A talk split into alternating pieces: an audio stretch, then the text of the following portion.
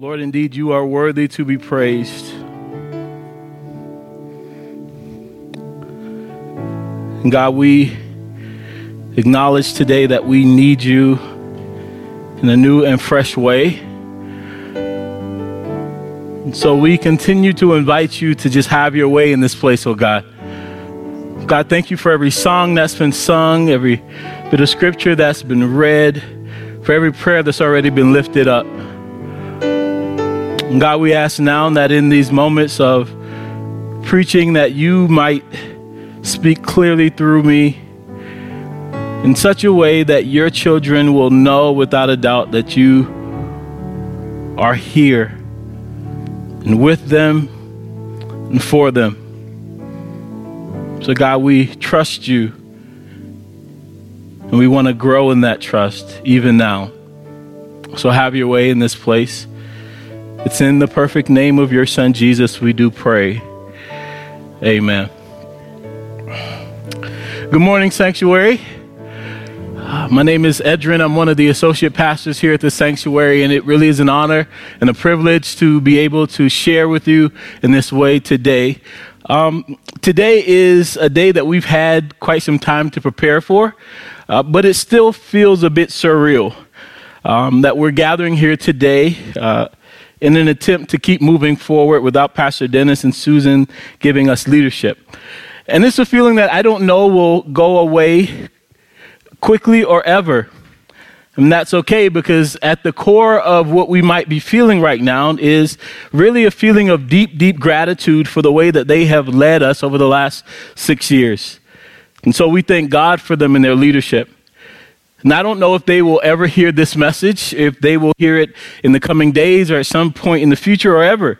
Um, but I would ask this morning that you would just indulge me one more time and put your hands together and help me thank Pastor Dennis and Susan for the way they have led our church over the last six years. We are this morning kicking off a new series that we're calling, calling Threshold. The idea of a threshold is a point, a season, a marker that once passed through leads to meaningful change. A threshold can be understood as the perfect point of in between. The Latin word for threshold is limen, L I M E N. And it represents, it paints a picture of that space where everything is actually happening, yet nothing appears to be happening. Threshold is that an intermediate space between two different seasons. And threshold seasons can be a bit discombobulating. You ask yourself all sorts of questions related to your own self preservation in threshold seasons. Am I going to make it? Am I in or am I out? Am I coming or am I going? Am I gaining ground or am I somehow losing ground in this season? A threshold season is somewhere, as we would say it in South Carolina, between back yonder and over there. The threshold season is, as we might say in church, the season of where I'm not what I want to be, but I thank God I'm not what I used to be. The threshold season, as theologians would call it, is a season of already, but not quite yet. That is the kind of season that we are in. And this threshold season of being betwixt and between can be emotional for many people.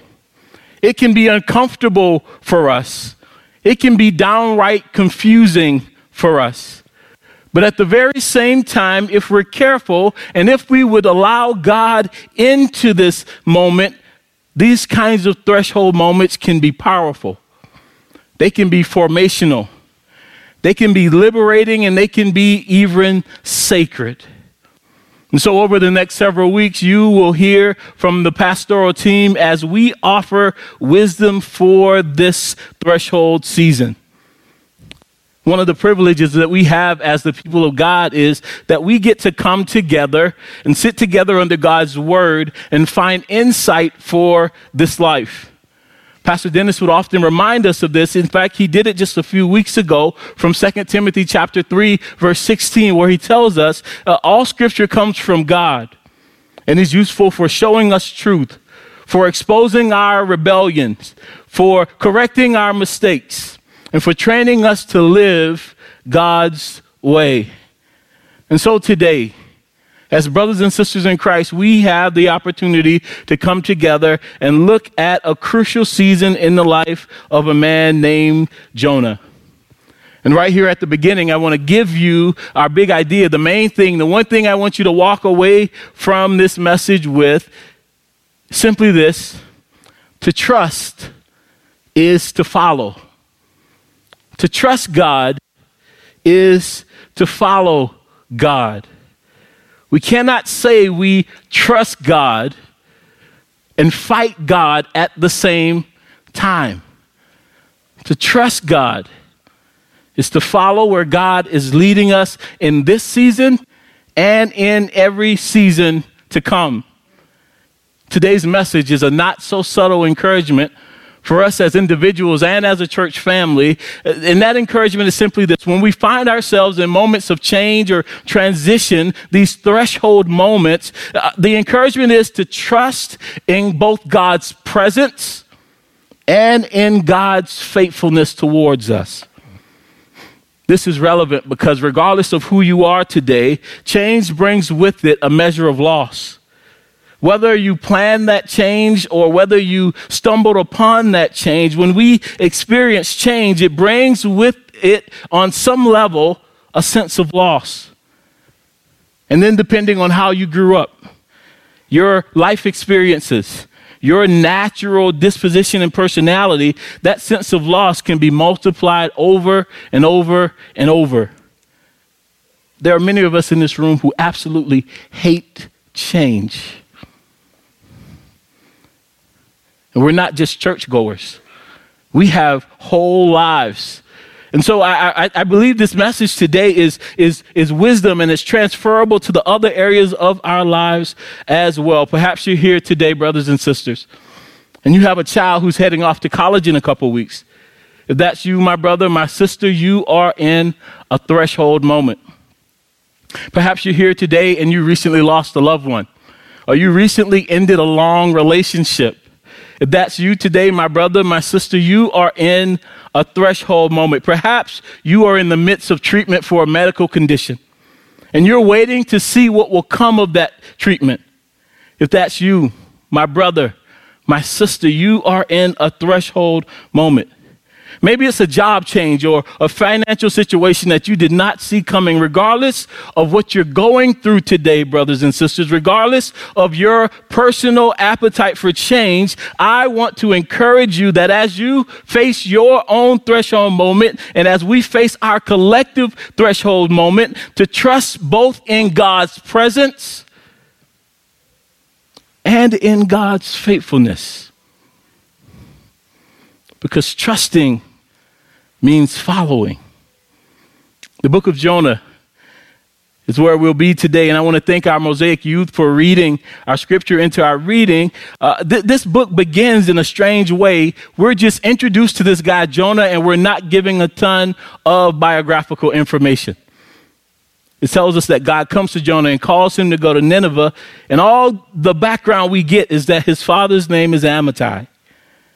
And so we go digging a bit further into the word and we find in 2 Corinthians, 2 Kings chapter 14 that God had previously sent Jonah out on a mission to prophesy to the king Jeroboam there in the 8th century. And so we know at least from reading 2 Kings that, that God and Jonah, they are not strangers. They knew each other. There was some previous relationship. And outside of not getting a bunch of biographical information about Jonah, we, we realize quickly that this book of Jonah is not a normal prophetic book. It's written in a narrative style. In fact, it, it, when you get to the end of the fourth chapter, you know a lot more about Jonah than you actually do about that prophecy. There is one single line in the entire four chapters of what God actually told Jonah to say eight words in English translations, five words in Hebrew. And so Jonah is not your typical prophetic book. Not only that, Jonah is an interesting book because if you've read it before or if you've watched Veggie Tales before, you know there's some stuff in Jonah that doesn't quite add up. And so scholars have long debated whether Jonah is history or allegory or mythology. For our time together today, I want to ask you to read the book of Jonah in at least three ways. First, I'm going to ask you to read it historically. Jonah was a historical figure. He actually existed in space and time and in history. He's a real person. But I also want us to read jo- Jonah uh, parabolically. Th- th- there's this, uh, this earthly story, this story of a real man, and something about Jonah's life is intended to teach us a much bigger lesson about God. But I also think Jonah is in some way uh, uh, midrashic. It's that early Jewish teaching that the rabbis would the rabbis would take an actual scriptural text and they would add to it and expound as a way of teaching people, and they would use elements of exaggeration and hyperbole. But behind that exaggeration was the intent of teaching a moral principle. And so I want to ask us to read Jonah in that way historical, parabolic, and midrashic all at the same time. And look to chapter one of the book of Jonah and rehearse the story together again. In chapter one of the book of Jonah, God calls Jonah and Jonah does a strange thing. Jonah runs away from God. Book of Jonah, chapter 1 says that God comes to him and tells him, Go to the city Nineveh and preach to him because their wickedness has risen up before me and I cannot ignore it anymore. Jonah hears that call that God has given him to go to Nineveh, and Jonah does something strange. He runs in the opposite direction. God's call to Jonah was to go to Nineveh, which would have been about 500 miles from the place near Nazareth where he lived. But he, he, he runs in the opposite direction 2,500 miles towards a place called Tarshish. Jonah jumps on a ship. He hears the call from God. He jumps on the ship. He says, God, thank you, but no thank you. And he runs away. Chapter 1, verse 4 tells us that the Lord sent a great wind, causing a violent storm to come about. The crew, through a series of events, realizes that Jonah is the cause of this storm, and at his request, they toss Jonah overboard. Verse 17 is the verse that most of us know from the book of Jonah, says that the Lord provided a huge fish to swallow Jonah, and Jonah was in the belly of the whale for three days. For most people, we stop reading right there. This is a fairy tale in most of our, many people's opinions. Here's what I believe. If we truly believe that God created the heavens and the earth, this can't be the one thing that we believe he can't do. God provides a huge fish to swallow Jonah. Jonah sits in the belly of the big fish for three days. Chapter 2 picks up with Jonah inside the belly of a fish. And Jonah, because he knows God in some way, lifts up a prayer there from the belly of that fish. And here's what Jonah says Jonah chapter 2, beginning with verse number 2. He said, In my distress, I called to the Lord, and he answered me. And deep in the realm of the dead, I called for help, and you listened to my cry. You hurled me into the depths into the very heart of the seas, and the current swirled about me. All your waves and breakers swept over me. I said, I have been banished from your sight, yet I will look again towards your holy temple. The engulfing waters threatened me, the deep waters surrounded me. Seaweed, seaweed has wrapped around my head. To the roots of the mountains I sank down. The earth barred me beneath in forever. But you, Lord my God, brought my life up from the pit. When my life was ebbing away, I remembered you, Lord, and my prayer rose to you, to your holy temple. Those who cling to worthless idols turn away from God's love for them. But I, with shouts of grateful praise, will sacrifice to you. What I have vowed, I will make good. I will say, Salvation comes from the Lord. Jonah cries out to God in this way from the belly of the fish. And verse 10 of chapter 2 tells us that at the Lord's command, the fish spits Jonah out after three days in a watery grave. In chapter 3, we see Jonah getting a second chance. God again calls Jonah and tells him again to go to the Ninevites. And when he sends him to the Ninevites, you expect that they would reject the message. Jonah hated them, and he was in some strange way hoping that they would reject the message. But verse 5 of chapter 3 tells us that the Ninevites actually heard the message and they believed God. They proclaimed a fast, and all of them, from the king to the lowliest citizen, put on sackcloth and ashes as a way of honoring God. Verse 8 says this These are the words of the king Let everyone call upon God urgently, let them give up their evil ways and their violence. Verse 9, who knows God may yet relent and with compassion turn from his fierce anger so that we will not perish. Verse 10, when God saw what they did and how they turned from their evil ways, he relented and did not bring on them the destruction he had threatened. So Jonah goes, prophesies, and the people respond by repenting. Now, I, I, like to put myself in the scriptures sometimes, and so I imagine that if I were Jonah, and God had sent me to a vast city to prophesy, and the people responded to the prophecy and repented, that I would be excited. I would plant the first covenant church of Nineveh. Many of you would be invited to come with me as my core group, and we would live out our faith in Jesus there in Nineveh. But Jonah does not respond that way. Jonah responds by becoming furious at God.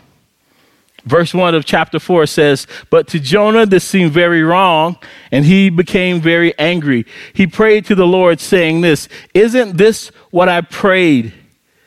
Isn't this what I said, Lord, when I was still at home?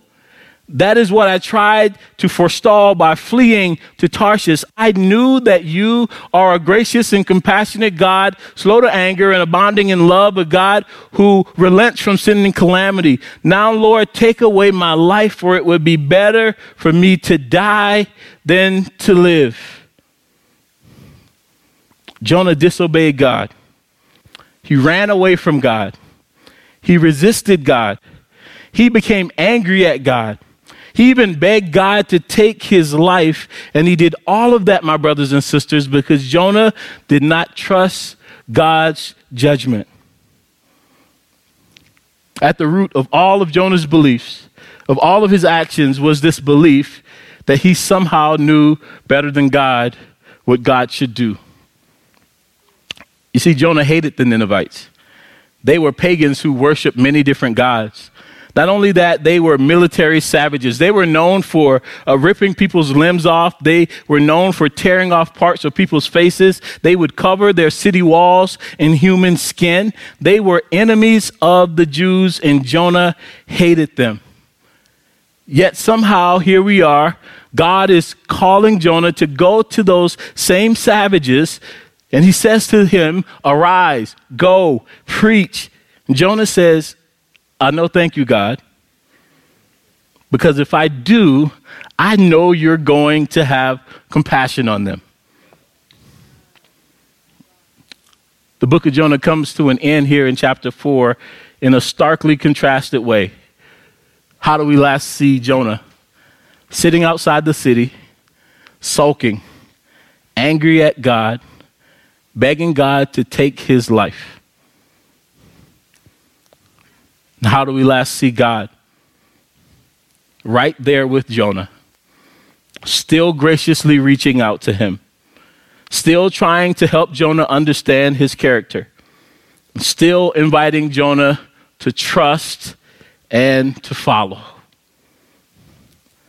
Jonah's life if we will let it today, Sanctuary, offers up some wisdom for us as we stand in our threshold moment. And the most basic and straightforward wisdom that I can offer you today as we begin this journey together is simply this trust God. Maybe you're a scholar and you need to hear it in Greek or Hebrew. Trust God. Maybe you're from the city and you need to hear it in a slang kind of way. Trust God, B. Maybe you're a hipster, skinny jeans, beard combs, good coffee, whatever it is, and you want to hear it in your own language. Here it is trust God. No matter if you're a soccer mom or a recovering missionary Baptist like me, the message is simply this trust God. Sanctuary, there will be no shortage of things to keep in mind in this season, but I would argue that nothing is more crucial to our thriving than simply being willing to trust God. You know, my heart, my heart breaks for Jonah because Jonah was simply unable to come to a place of fully trusting God. And my heart breaks for Jonah because when I look at Jonah, I see myself. And then I look back at Jonah, and my heart breaks all over again because I see your faces as well. We fight daily and struggle from what that great prophet Doc McStuffins would call knowing too much itis. Brothers and sisters, my encouragement to us is to learn to trust where God is leading us. We don't know if Jonah ever got a do over. But I believe Jonah is speaking to us and giving us a warning today, an encouragement today to trust God. And here's what we can learn very clearly from watching Jonah's life. The first thing we learn is that trusting God is more than simply knowing about God. Jonah knew God. Think about his calling in chapter 1. God calls him by name and sends him away to, to, to prophesy. Think about the confession that Jonah makes in chapter 1 and verse 9. He says, I am a Hebrew and I worship the Lord, the God of heaven who made the sea and the land. Think about that great prayer Jonah prayed in chapter 2. This was not a guy who was a stranger to God. Jonah knew God, but he did not trust God. Because trusting is more than simply knowing about who God is. Not only that, trusting God is more than simply obeying God. Jonah heard the call, ran from the call, he experienced grace, he heard the call again, and this time he says, Okay, I'll go. But he goes without compassion. Nineveh was a city, uh, it would take about three days to travel through the entire city. Jonah goes about a third of the way in. He doesn't call a special gathering. He says eight words in the English language, five in the, the, in the original language. He says, in 40 days, destruction is coming. And that's all the scriptures tell us that Jonah says. Jonah did what I used to do as a kid when my grandmother would tell me to do something and I didn't want to do it. I would do it because she was grandma, but I would be rebellious the entire way of doing it. And that's what Jonah does here. Jonah does, does what we too often do. He went through the actions, but his heart was not in it. In sanctuary, in this threshold season, God is calling us to connect to his heart. It's not enough just to do good things. God is calling us to connect to his heart, to discover his passions, and to realign our passions to match his. God is calling us to connect to his heart, to understand his purposes and his motivations, and then to realign our own purposes and motivations to match. God is calling us in this threshold season into deeper fellowship. So, trusting God is more than knowing about God. Trusting God is more than simply obeying God. Trusting God, as I told you in the beginning, is about following God.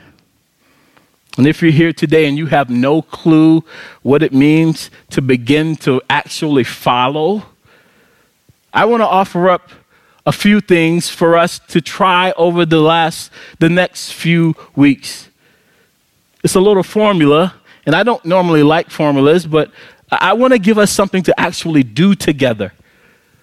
over the course of this series, I'm going to invite us that we would every day pray, study the word, and live each day as if a few things about God are true.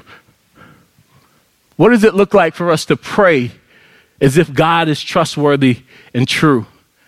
What does it look like for us to study the word as if God is trustworthy and true and to live every day as if God is trustworthy and true? What would it look like for us to pray as if God is good and what God wants for us is actually what's best for us? How would our lives be transformed if we studied the word as if God is good and what God actually wants is what's best for us? How would our hearts be transformed if we prayed and studied and lived as if God has given us gifts, talents, and treasures for the purpose of serving others. So, this is not just your casual church invitation. I actually want us every day over the course of this series to begin to pray, study, and live in these ways. Pull out your, your device, take a picture, whatever you need to do. I want to invite us to allow God to transform us by praying, studying, and living in those ways. And as we do that, I believe that our hearts would begin to be transformed, that our families and our friendships would begin to be transformed. We can't even begin to talk about transformation in North Minneapolis if we're not willing to be transformed ourselves. Pray, study the word, live each day as if God is trustworthy and true, as if God is good and what God wants for us is what's best for us, as if God has given us talents and gifts and treasures to serve others. Brothers and sisters, as we begin this journey together, I want to invite us to trust God learn to follow where He is leading us. Let's pray. Lord Jesus, Lord, I am grateful for the way that you lead, that you don't force us along, but that you are always inviting us to come, taste, and see that you are good. And so, God, as we begin this season, this threshold season together here at Sanctuary Covenant, I ask God that you would continue to hear our cry, to turn your ear toward us, and to invite us into a loving relationship with you. Father, for some folks in this room, that would be to begin to offer our lives to Jesus as Lord and Savior. And God, I pray that prayer for any brother and sister in this room who needs it. Lord, for others of us, it's to believe again that you are able to save and that you've already saved us and called us to good works. God, together we need to see your glory in this season. So, God, I pray that as we as a church begin to, to pray, to study, and live in light of all these three realities of who you are, I pray, God, that you would meet us there. Lord, your people, you said, would never be put to shame, those of us who believe in you. And so we're stepping out on faith and ask you to meet us in that step. Father, we love you. We need you. And we're excited to see what you're going to do. We pray all these things in the name of Jesus. Amen. Sanctuary.